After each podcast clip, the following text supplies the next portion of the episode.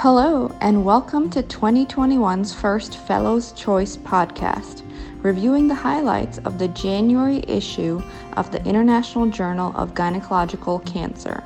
I'm Navya Nair. And I'm Sadie Jones.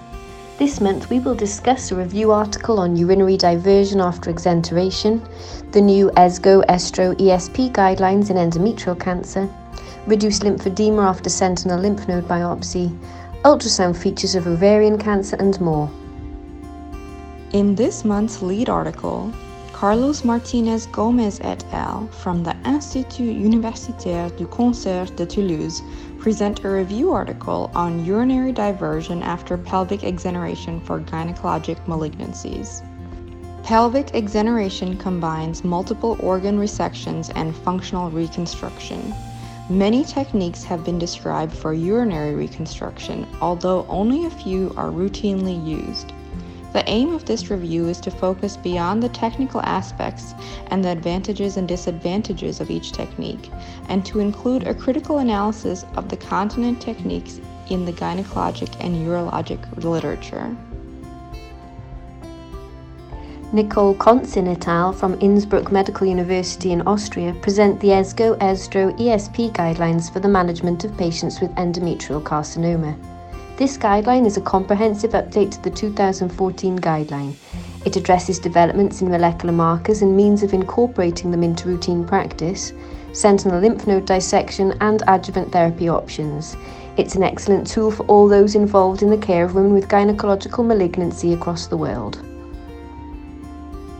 Nicole Fleming and colleagues from MD Anderson Cancer Center, Houston, Texas, present an article titled Correlation of Surgeon Radiology Assessment with Laparoscopic Disease Site Scoring in Patients with Advanced Ovarian Cancer.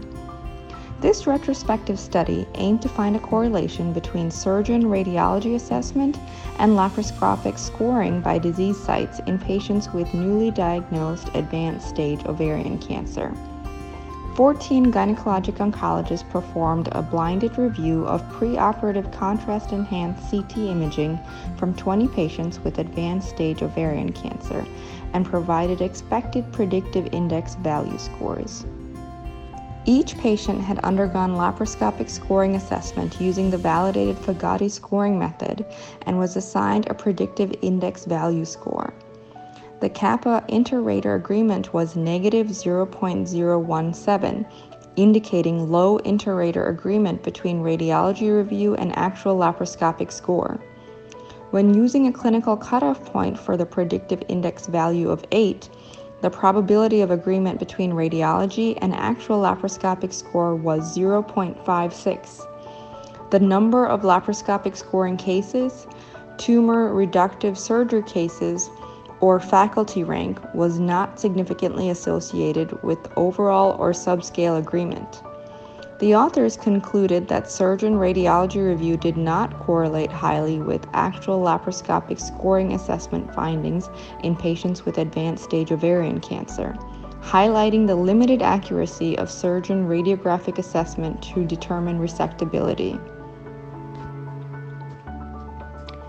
Kettrell Hayward et al. from the Hospital of the University of Pennsylvania, Philadelphia, published an article titled Lymphadenectomy for Early Stage Mucinous Ovarian Carcinoma. The objective of this retrospective study was to investigate the prevalence of regional lymph node metastases among patients with stage 1A and 1C mucinous ovarian carcinoma. 4,379 patients from the National Cancer Database who underwent surgery between 2004 and 2015 were included. The primary outcome was the effect of tumour stage, grade, and size on the risk of lymph node metastases. Lymphadenectomy was performed in 70.1% of patients. Lymph node metastases were identified in 1.2% and 1.6% of patients with stage 1A and 1C disease, respectively. Additionally, metastases were present in 0.6% of patients with grade 1 tumours, 1.1% of patients with grade 2 tumours, and 5.3% of patients with grade 3 tumours. Lastly, 0.9% of patients with tumours less than 10 centimetres in size and 1.4% of patients with tumours greater than 10 centimetres in size had lymph node metastases. Authors concluded that lymph node metastases were relatively rare in patients with mucinous ovarian carcinoma, but that metastases were significantly more common in patients with higher grade tumours. These factors may be considered when making decisions regarding the need for lymphadenectomy in early stage mucinous ovarian tumours.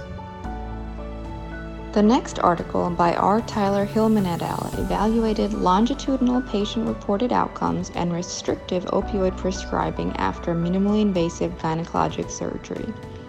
This study included 389 women undergoing minimally invasive gynecologic surgery at MD Anderson Cancer Center before and after implementation of a restrictive opioid prescribing quality improvement initiative in July 2018. The majority of women were white, non smokers with a median age of 55 years. 64% underwent hysterectomy, 74% had surgery for malignancy, and 65% were discharged from the hospital on the day of surgery.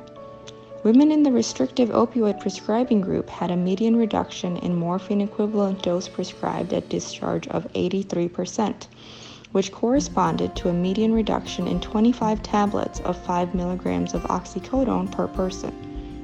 There was no difference between opioid prescribing groups in either the rate of refill requests or hospital readmission up to 30 days after discharge.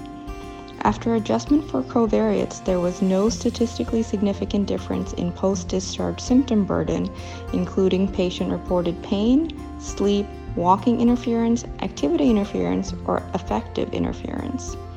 The authors conclude that restrictive post-operative opioid prescribing was not associated with differences in longitudinal symptom burden among women undergoing minimally invasive gynecologic surgery.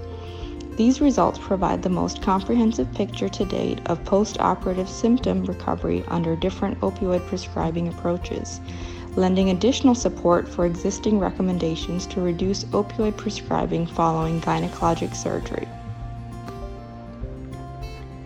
Melissa Gellin-Inke and colleagues studied the role of predictive markers for severe postoperative complications in gynecological cancer surgery, a prospective study called the RISC-GYN trial.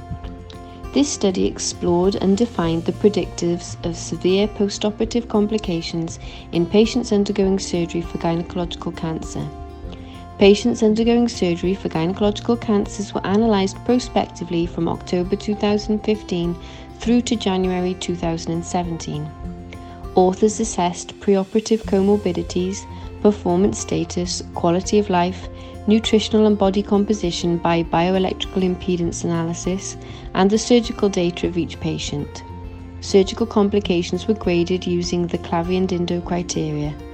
Using stepwise logistic regression models, predictive markers were identified for postoperative complications. Of the 226 enrolled patients, 40, 17.7%, experienced a grade 3B or greater complication according to the Clavien-Dindo criteria. In the regression analysis, obesity and impaired physical functioning, defined by quality of life questionnaire, emerged as significant predictors of postoperative complications. Moreover, postoperative complications were predicted by phase angle of bioelectrical impedance analysis less than 4.75 degrees and Eastern Cooperative Oncology Group ECOG performance status greater than 1. Intraoperative factors associated with higher risk of postoperative complications were increased use of norepinephrine and performance of large bowel resection. Alexandra Burkow et al. from Massachusetts General Hospital describe palliative care referral patterns and measures of aggressive care at the end of life in patients with cervical cancer. This was a retrospective review of 153 patients with cervical cancer at two tertiary care centers. 47% received a palliative care referral, the majority of which were during an inpatient admission. Median time from palliative care consultation to death was 2.3 months. Palliative care referral was significantly associated with fewer emergency department visits, fewer inpatient stays, and fewer ICU admissions. Referral to palliative care did not affect chemotherapy or radiation therapy administration within 14 days of death. Women who were evaluated by palliative care providers were significantly less likely to die in the acute care setting. The authors summarized that palliative care utilization was associated with lower incidence of poor quality end of life care.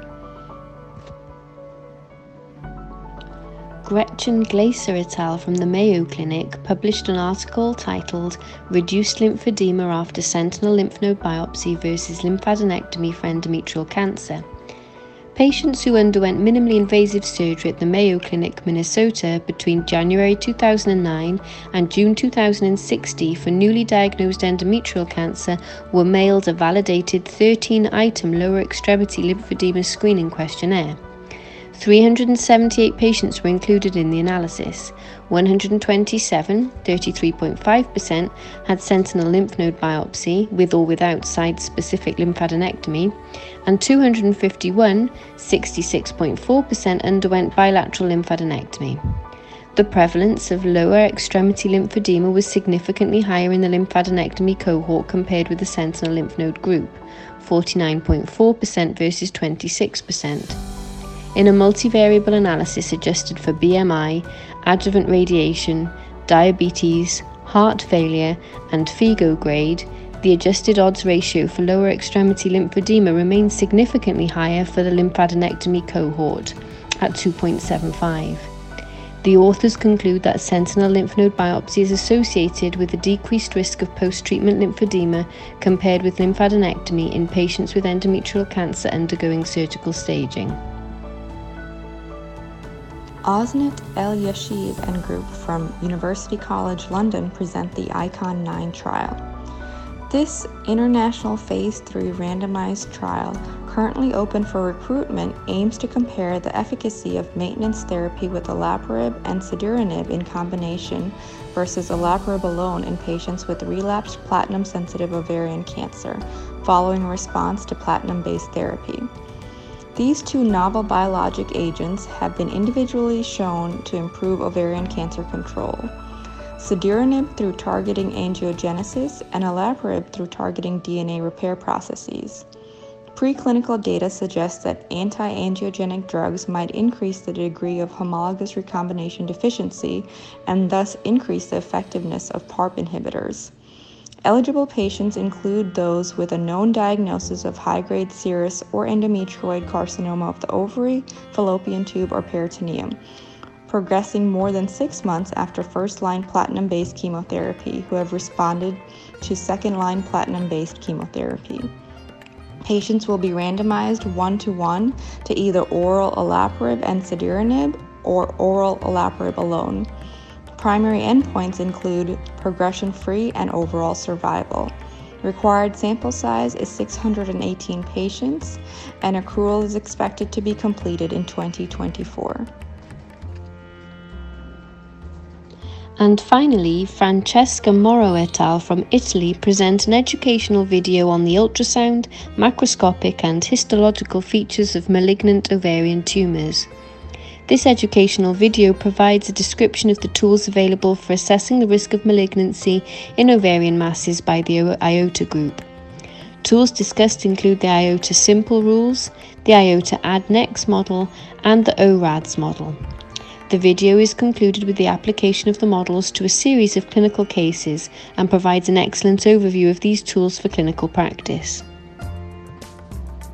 Thank you for joining us for January's Fellows Choice articles.